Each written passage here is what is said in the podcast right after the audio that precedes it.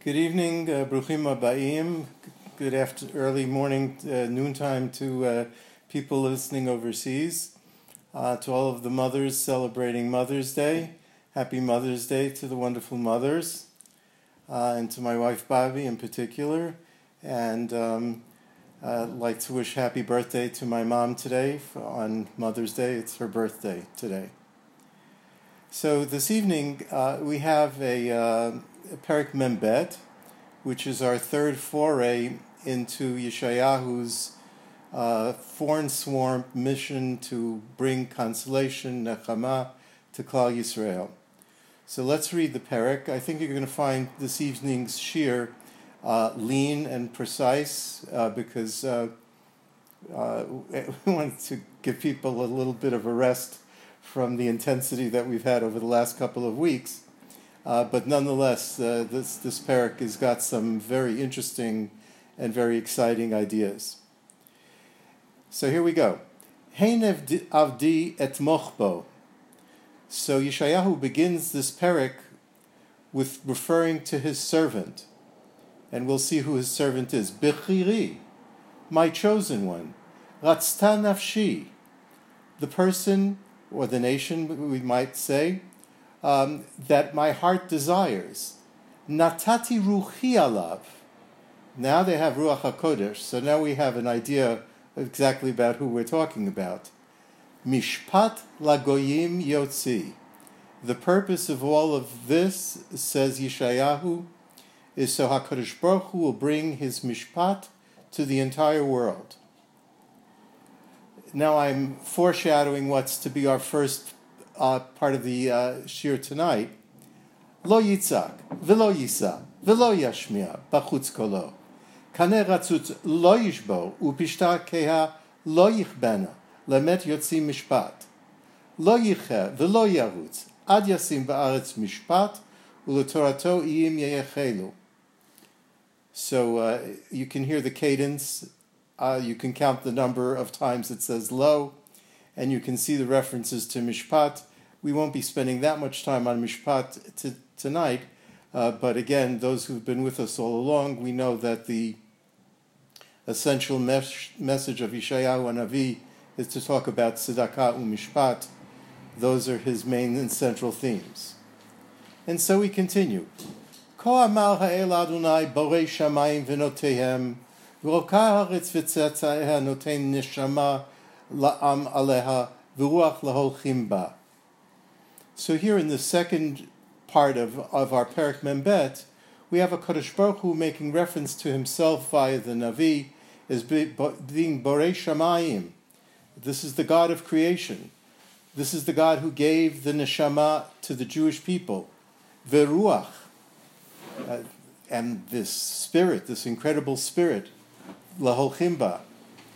Ki Adonai kiraticha v'tzedek v'chazek biyadecha v'tzarcha v'tencha l'brit olam le'or goyim. So all of those of you who've been waiting to focus in on the chosenness, so to speak, of the Jewish people, the idea that we're supposed to be a light unto the nations. Yes, we've heard lots about this throughout Jewish history. Well, here it is in our Perek Mem Bet. But what in the world is Brit Am? And what does it really mean to be L'or Goyim? We'll see. And we'll see that in the context of the following psukim here. Lifkoach einayim ivrot. L'otzi mi masger asir mi beit kele yoshvei choshech. So this light is associated with people who have been sightless, suddenly being able to see clearly, and to take them out of their incarcerated places, the prisons, so to speak, the people who've been sitting in spiritual and physical darkness. Ani Adonai hu shmi v'odi l'acher lo etein u'tihilati l'psilim. This is written here in red. I highlighted in red. You hear the thunderous voice of HaKodesh Baruch Hu. We've had this theme throughout on many different layers and levels. Here HaKodesh Baruch Hu is saying that I'm the one who's speaking this, and this is about my mishpat, and I am the God of the universe, and that status of being the deity that runs the world and who created the world is not given over to all the psilim, the getchkes, these pieces of wood that we read about mocking last week. Harishonot hine ba'u v'chadashot ani magid b'terem titzmachna ashmi'a etchem. So here we have reference to the power of the Navi and the testing point of the Navi that we recognize from the Torah when the Torah speaks about the difference between a truthful prophet and Nevi'ah Sheker, because the words of the Navi come, they come true. And not only that, he's not like the weather forecasters or the newspaper pundits who tell you yesterday's news today. This is Navi bringing you Hashem's news and what's going to be in the future.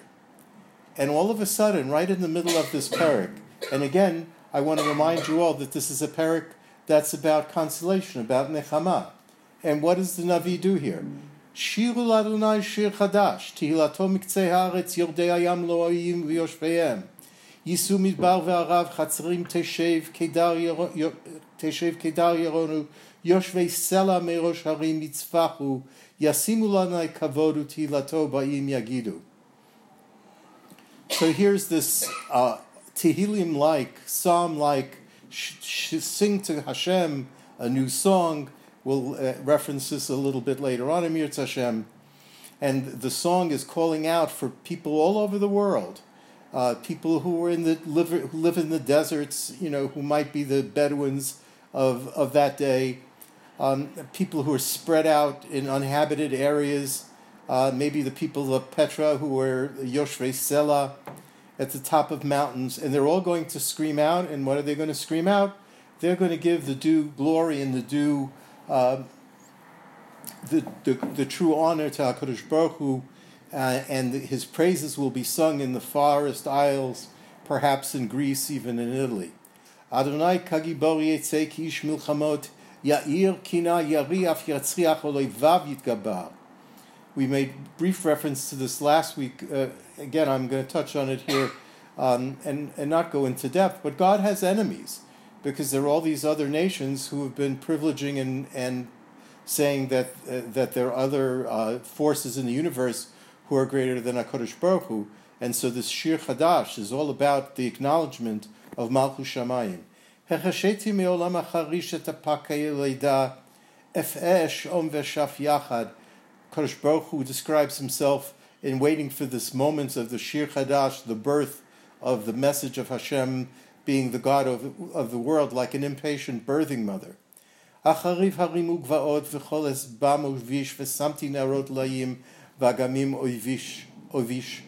So here there are going to be changes in nature that are going to parallel this process of HaKadosh Baruch Hu really turning the world upside down and letting everybody know that HaKadosh Baruch Hu not only created the world, but he created the world with a very particular purpose, which in some ways is no way more clear, nowhere in Yeshayahu clearer than in our perek, the 42nd perek. I will lead the people who are sightless in a way that they didn't know was there. I'll take them through pathways and highways. I'll take them, if you want to be a little bit of an existentialist here, HaKadosh Baruch Hu is saying, I'm going to lead the world on a journey that they've never seen before. Hamevin Yavin to our days. Asim machshach lifneihem la'or. And in this Shir Chadash portion, HaKadosh Baruch Hu is saying that everything that was dark, everything that was unclear, everything that was confused, is going to be clarified, enlightened, and brightened. Anything that was in the way, anything that was an obstacle to faith, obstacle to the Jewish people is going to be put aside. And why is Hashem going to do these things?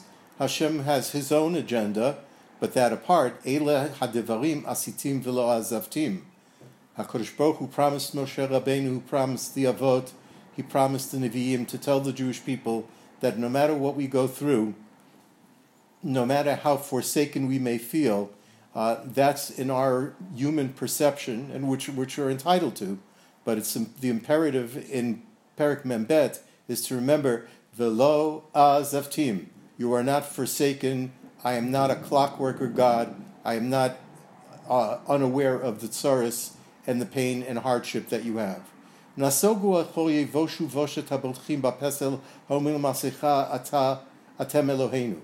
here again you see the contrast.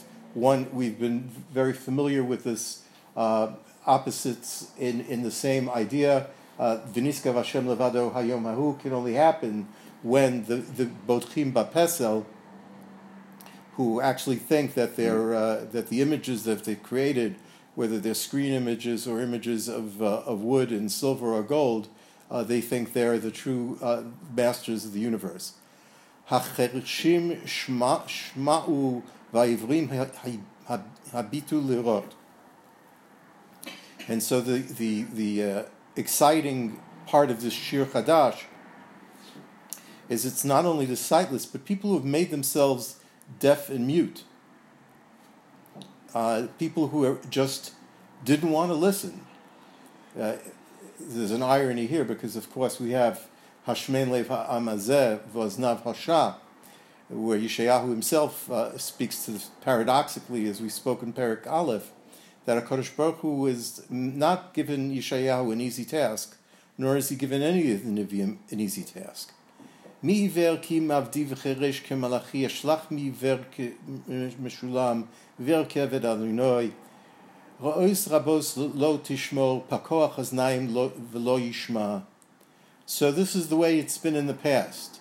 There's this incredible pandemic, so to speak. I apologize for overusing the term, but it's a sightlessness. It's a mutism. It's an inability to hear. It's a deafness to the Dvar Hashem in the realization of not only that Hashem runs the world, but there's a way that HaKadosh Baruch Hu wants to run the world. And here it is. Pasuk we say so often, so frequently. Now there's nothing more geschmack, if you will. There's nothing more exciting than taking a Pasuk that we read from the Siddur every day and seeing it in its true context and its incredible depth and light. Adinoi chafetz leman tzidko, there's that word tzedek, yagdil Torah v'yadir. Very familiar, but as we're going to see shortly, very perplexing in Sefer Yeshayahu.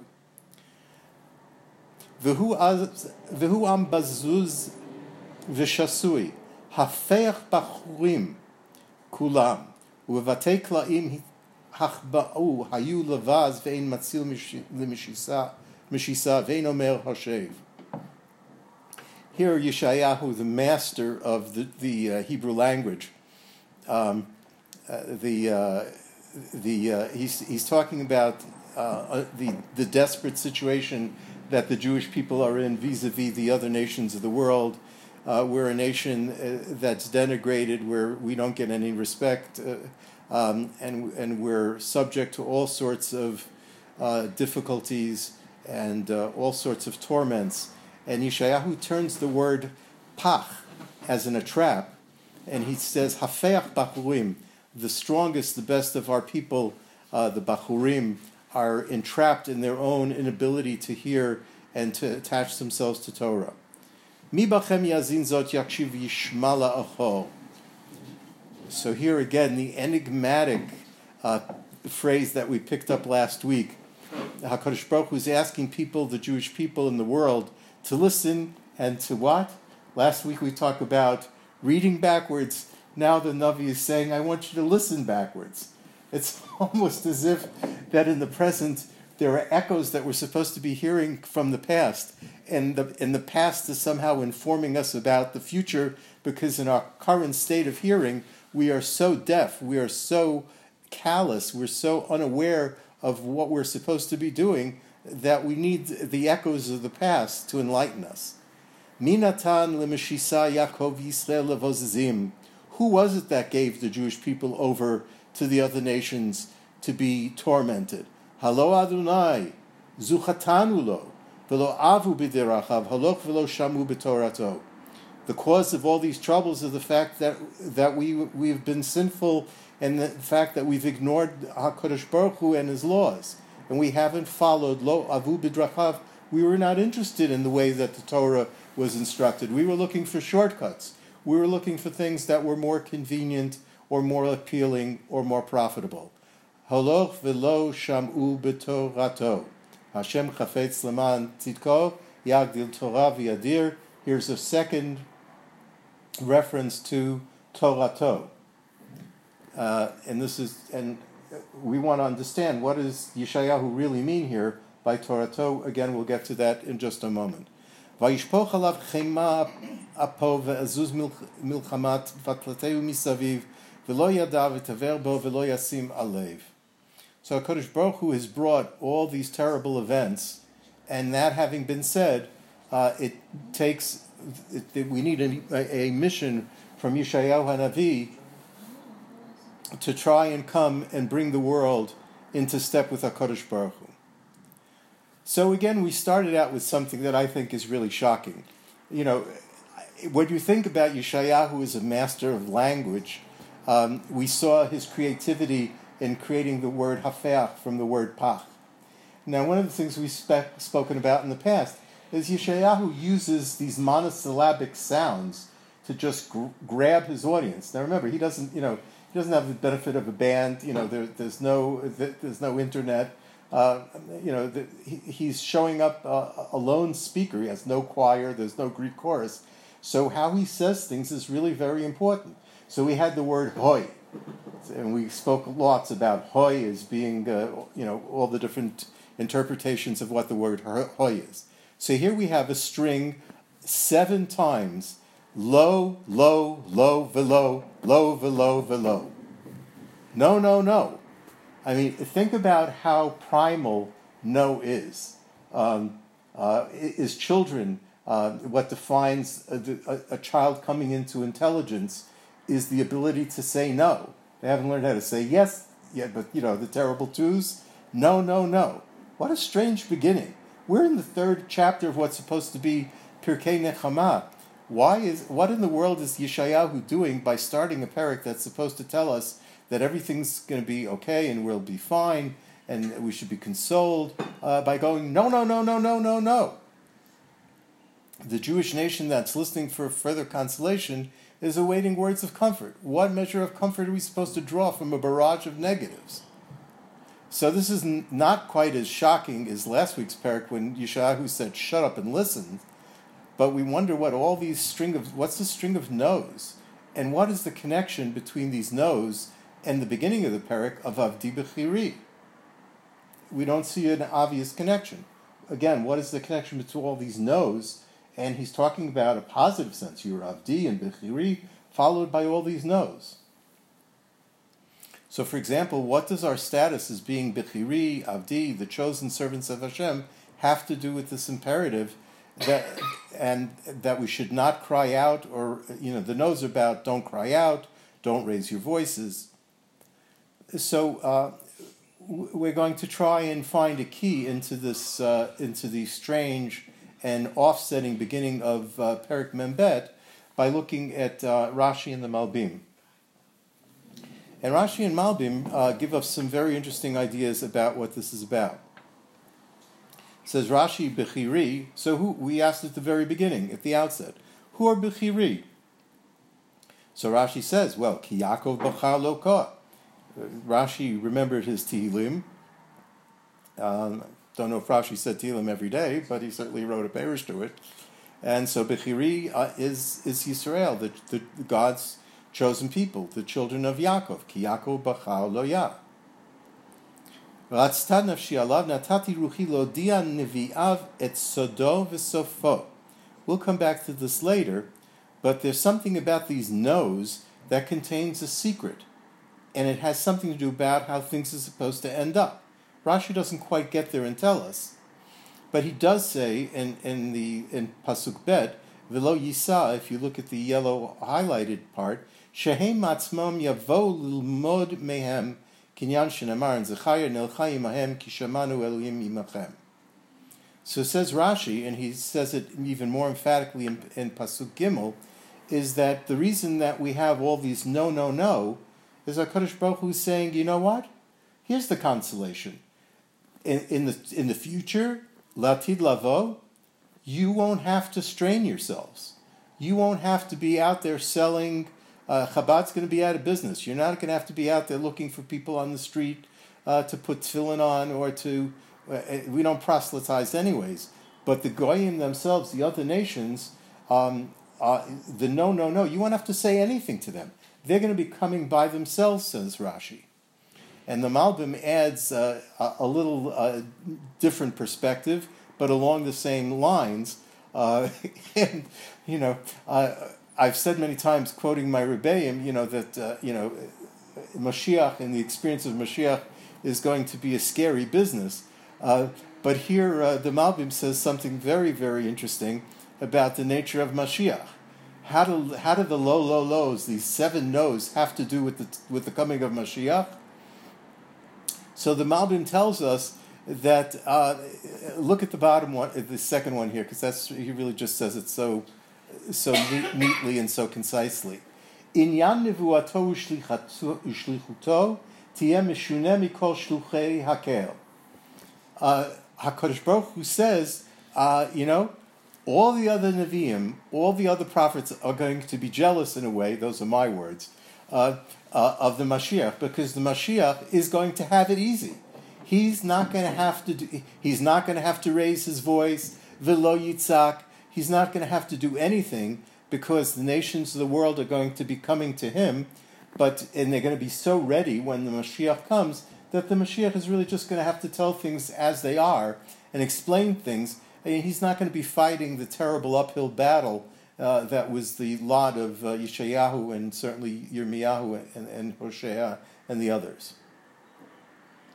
So the essential message here is basically that, and this is where the first point of consolation, and we will have four this evening, if you're looking to organize your thinking, anticipate four different messages of consolation. And the first is basically no worries. Whether the world will reach this level of understanding on their own, or whether the Mashiach will come and make that clear to them. The no's say basically there's nothing to be worried about. You won't have to exert yourselves. You just need to be doing Am Shomer Emunim.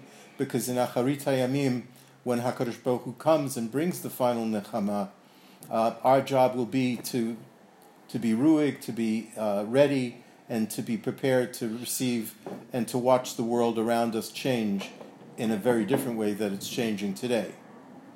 So, to the extent that mourners typically ask something on the order of what will be, right?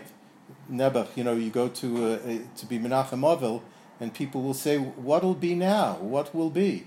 So Yeshayahu, the great Menachem, the great comforter, says that notwithstanding the terrible losses that we've suffered throughout our history, the future of the Jewish people is both bright and secure.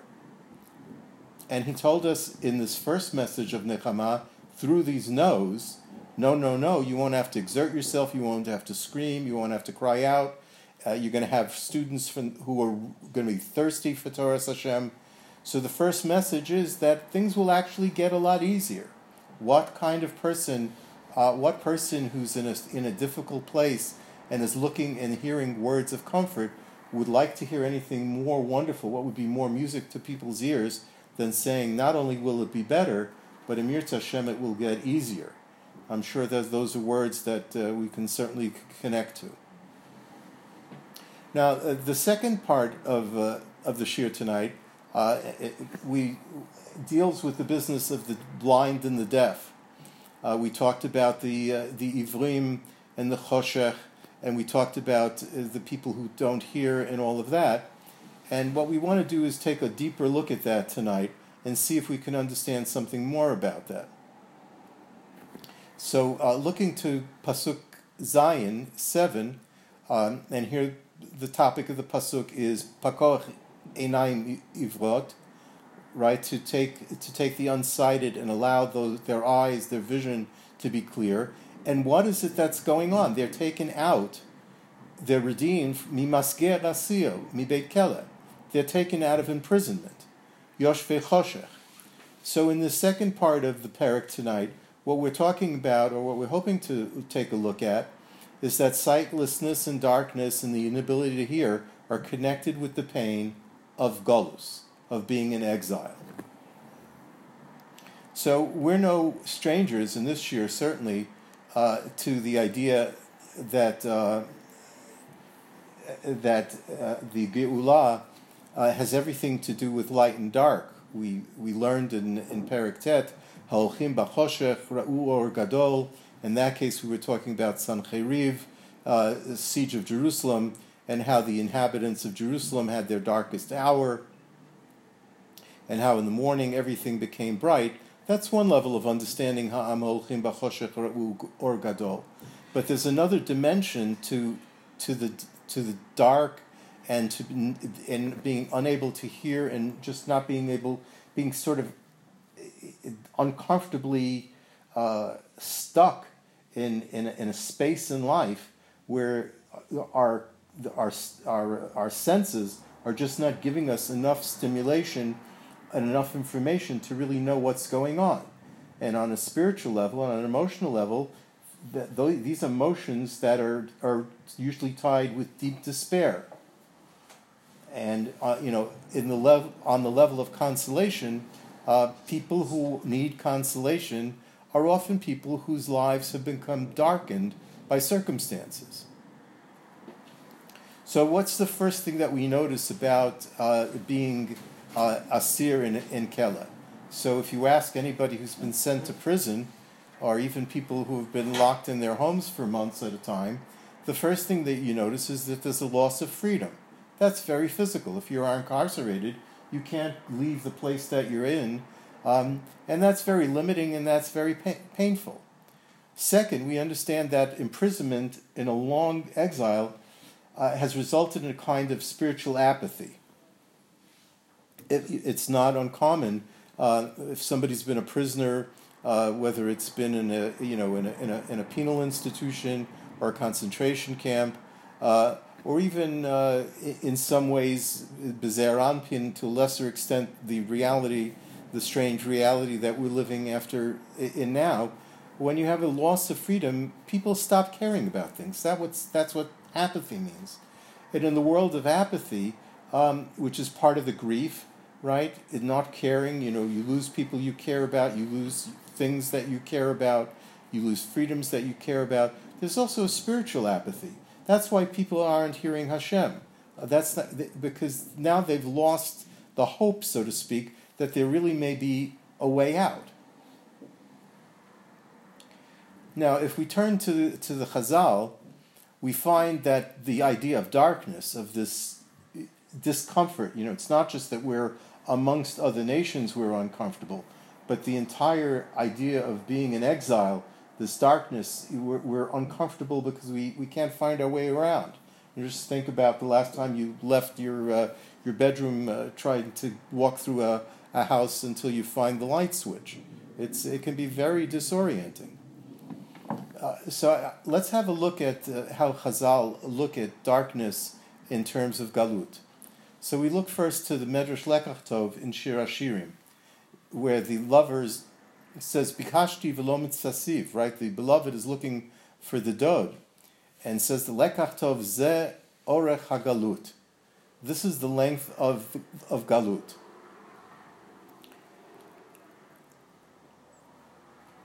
And he compares the Jewish people to being people who are ill, and they're bedridden, and they can't get out of it, like their days have become nights.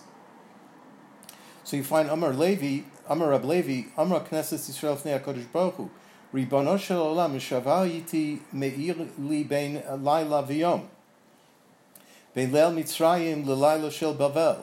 In the past, HaKodesh Baruch Hu You brought us out of darkness. Ben Leil Shel Bavel Leleil Madai. We went from exile to exile. Ben Leil Madai Leleil Yavan. Ben Leil Yavan Leleil Edom. We've been through so many forms of darkness. V'akshav shenityashti min hamitzvot nismechuli leilot achar leilot. So this is really just so contemporary. What is the effect of being estranged from your environment? What the Midrash Lekach Tov says that we used to have a sense and we had hope, that we could count the moments, we could count the time, and we would understand the difference between night and day of freedom and exile. But, as I talk to people about their experience of what we're going through right now, one of the first things that I personally experienced, and other people seem to be very much aware of this, there's a kind of time warp that comes with being in exile, of being estranged from your environment. And our ability to tell days from nights is weakened. And these seemingly endless nights of exile overshadow the boundaries between days and nights to the point where time becomes one long blur.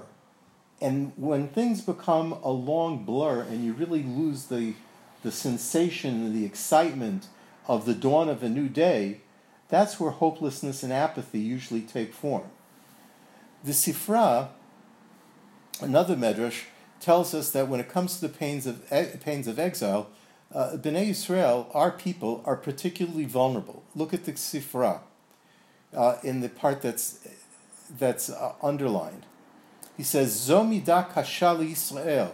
The Jewish people have a particularly difficult time with exile. Shebeshah shebnei amdina golim kulam lemakom echad hem roim zeh zeh umitnachamim.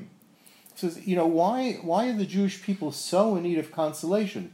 What's so terrible about exile? It's uncomfortable. It's an unhappy thing, circumstance to be in. The Sifra says something really so plain and simple and so self-evident. Baruch Hashem, here in Israel, we experience it to a lesser degree. But historically, when Jews go into exile, they're not like other nations. Other nations, they're used to being, commiserating and having people who are of this, more like them. When the Jewish people go into Galut, and our terrible history bears this out so strongly, we're not amongst friends. We're uncomfortable. And that's what the Sifra means by saying that the punishment of Galut is particularly painful and difficult for the Jewish people to tolerate. The Sifri, in contrast with the Sifra, focused on exile within the larger context of divinely decreed punishment and suffering. In plain English, the Sifri will say, you see it there in the highlighted yellow, Kashahi Galut, Shehi Shkula Keneged Hakol. There is something about Galut, of being in exile, of losing your freedom and living among strange nations. It's the worst possible punishment that anyone could experience.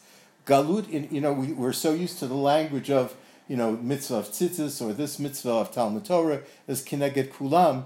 The Sifri turns the phrase around upside down and says that there's something about Galut itself, which is worse. It's more painful than any other kind of suffering. So from a more objective point of view, exile is so severe that it's intolerable. And finally, coming to the end of this portion of the Shir, we have the idea of a Hester Panim, which is about darkness, the glowing sunshine. The sunshine of HaKodesh Baruch Hu's presence is gone. And so, in the context of this chapter, this means that in Hester Panim, in the state of Hester Panim, we lose our connection, our spiritual connection to HaKadosh Baruch Hu in a very particular way. And here the Malbim, don't be put off by the size of the quote. The idea that the Malbim presents is typically very crisp and very clear. The Malbim says that the darkness that comes with Hester Panim is that we have a loss of dot. We become confused. And the Malbim, if you look over here at the bottom, he tells you exactly what that confusion is. He says, "V'tochen shel atam hayazeh achar shereinu shashem hirba liYisrael Torah u'mitzvot nosafot al Torat b'nei Noach v'sheva mitzvot shenatan lahem u'behechrech ki lo hayazeh lavaru yichbad aleihem b'mtzo ha'osher v'anitzchiyut."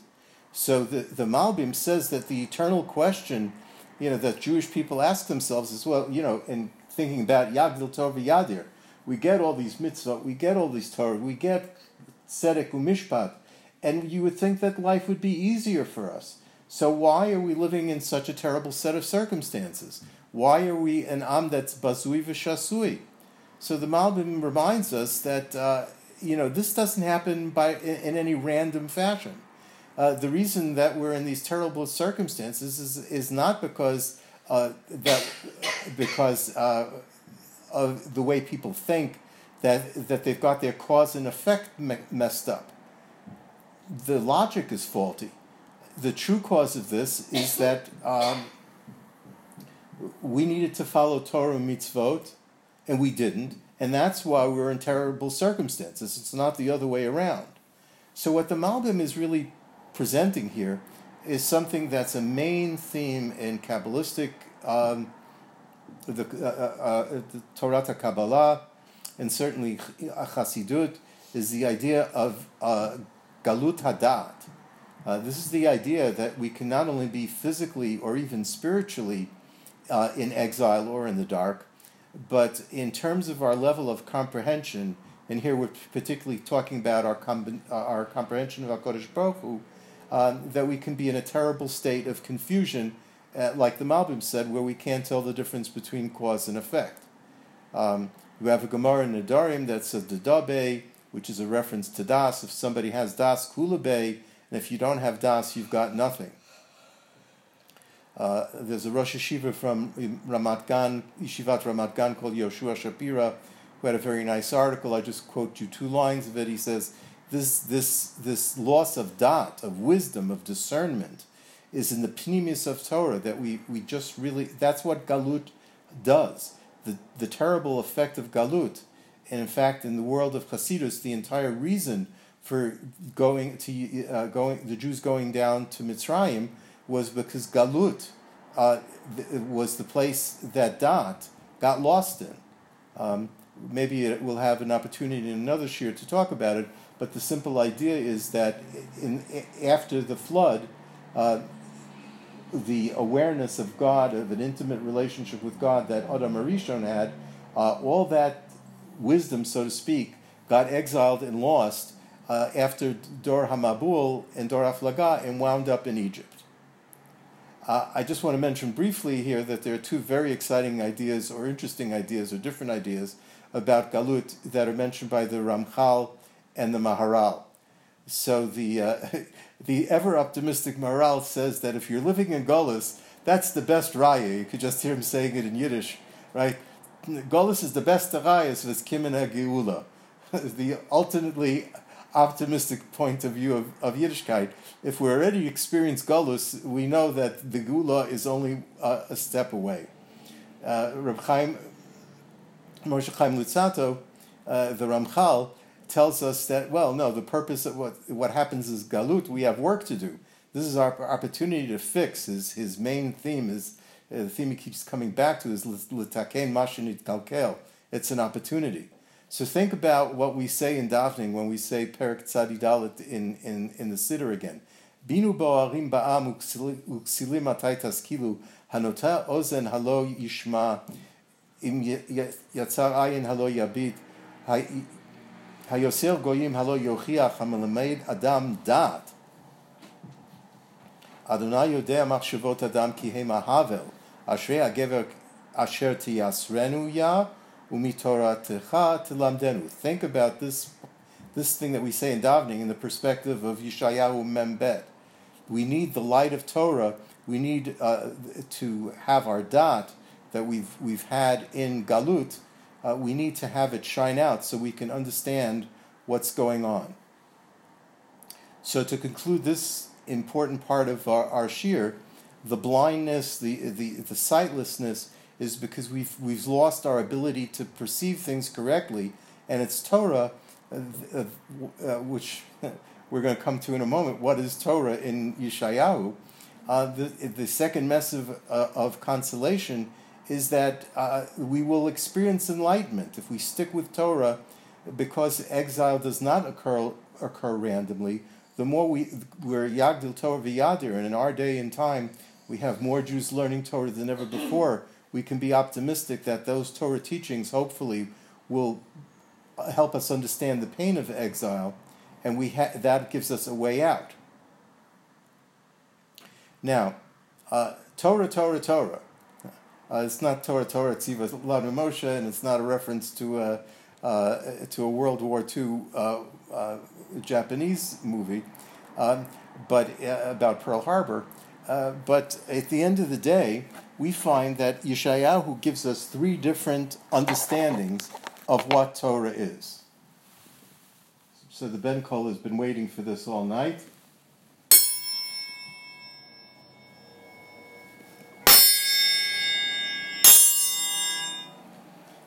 Was redst dir narisch? Jeder einer darf wissen, als es da noch ein Teure. Der Rambam le Moshel sagt das befeirisch, dass es eine von der Gimel Yesodes Yikarim. So the Ben Kol wants to know, what are you talking about, Rosenzweig? Three Torahs? Every Jew knows that there's one Torah.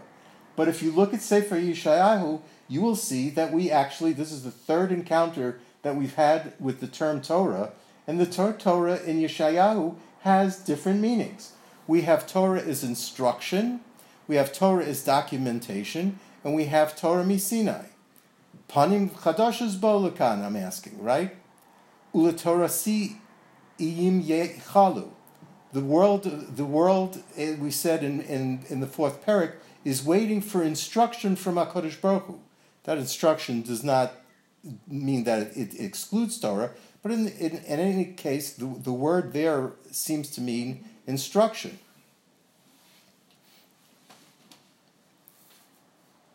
And you see it in the Rashi. I'll leave that for those who want to look at the Rashi more carefully.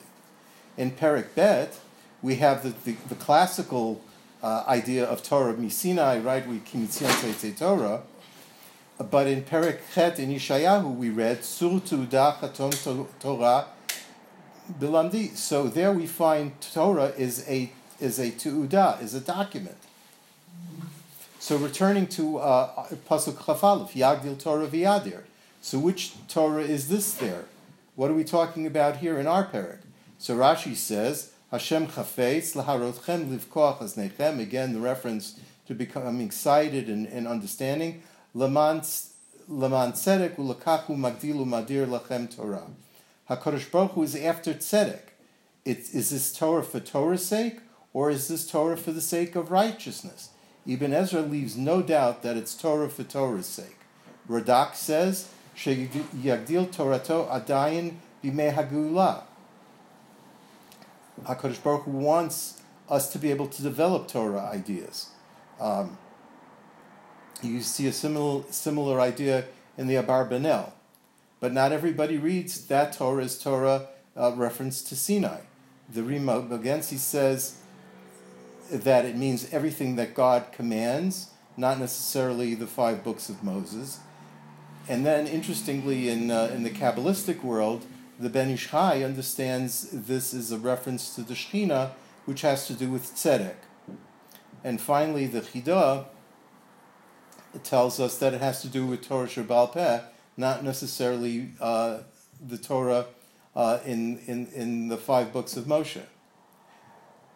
But in any case, what we have here is an equation that's starting to form from last week's shiur, when we spoke about Tshuva, and this week's shiur, where we see Torah referenced in a different way here, that Torah and Tshuva have the common element of allowing us to get closer to HaKadosh Baruch Hu. So the third aspect of consolation comes in the form that grief does have an endpoint. If we get to greater closeness to HaKadosh Baruch Hu, either through Torah or through the tikkun of Tshuva, that grief is replaced by the joy of being close to the light of the universe, being close to HaKadosh Baruch Hu. I will just mention, and I'm not going to spend much time on this at all here, that we spoke earlier about listening backwards. This is not the first time we've seen it. Last week we had Hagidu Otiot Lachor. So Rashi says in Mem Bet, in our Perek, he says that's what you need Nevi'im for, because Nevi'im will tell you where the beginning and the end, he'll reveal the secrets of the end and the beginning. Finally, we come to the Shir Chadash. So going very quickly here, I would tell you that there are two forms of Shir Chadash. Type 1 is universal and inclusive, right? Think of, look at Tehillim Tzadi Vav, right? Shirul Hashem Shir Chadash, Shirul Hashem Kol Ha'aretz, right? Kol Ha'amim Niflotav. Everybody get into the choir, right? And then you have a more inclusive national Shir Chadash, like in Tehillim Kuf Mem Tet. Hallelujah, Shirul Hashem Shir Chadash, where Tilato B'Kal Chasidim. Not up the street in Shari Chesed necessarily, but, you know, Kal Chasidim nonetheless. B'nei Tzion Yagilu B'Malkom. Kirotz Hashem B'Amo. This is very exclusive. This is just our club. So now the question is, so which of the Shir Chadash does Perek Mem Bet follow? So going back to Pasuk Vav, Ani Hashem Karaticha B'Tzedek V'Chazik B'Yadecha V'Tzilcha V'Tencha L'Brit Am L'Or Goyim. This is the mission of the Jewish people. This is, we are with Kuf Mem Tet. Our Shir Chadash here is a Brit Am, it's exclusive, and it has to do with our destiny in the world. The Borei Shamayim V'Aretz V'Noteihem, who made us his Bechiri Ha'avdi, you know, this is where things work backwards from Bereshit. We have been given a challenge as a nation, and the reason that we're in exile is because we broke the deal. We didn't follow through with what we were supposed to do. Look at Pasuk Chav Dalet. It's all about V'lo Sham'u B'Torato and V'lo Avu B'Derachav. So, the last point that I really want to make here before we wrap this up together is the fourth aspect of consolation. Look at this amazing, and I thank Rabbi Benny Lau for mentioning this in a shir and then giving me the proper citation. It's a Medrash Agadat Bereshit in Perek Chet. So what happens when Amar Rab Shmuel Bar Nachmani, Amar Rab Yonasan Ish HaBira, somebody from Yerushalayim, no doubt, Amru Yisrael Umot HaOlam, Omer Ani Lachem B'me Anu Mitnachamim. How are we supposed to get Nechama? What's the secret to our being able to withstand the challenge of the generations? And the reason is because after HaKodesh Baruch Hu punishes us and he puts us through exile and everything else, Chozer miyad uboreh otanu birya chadasha.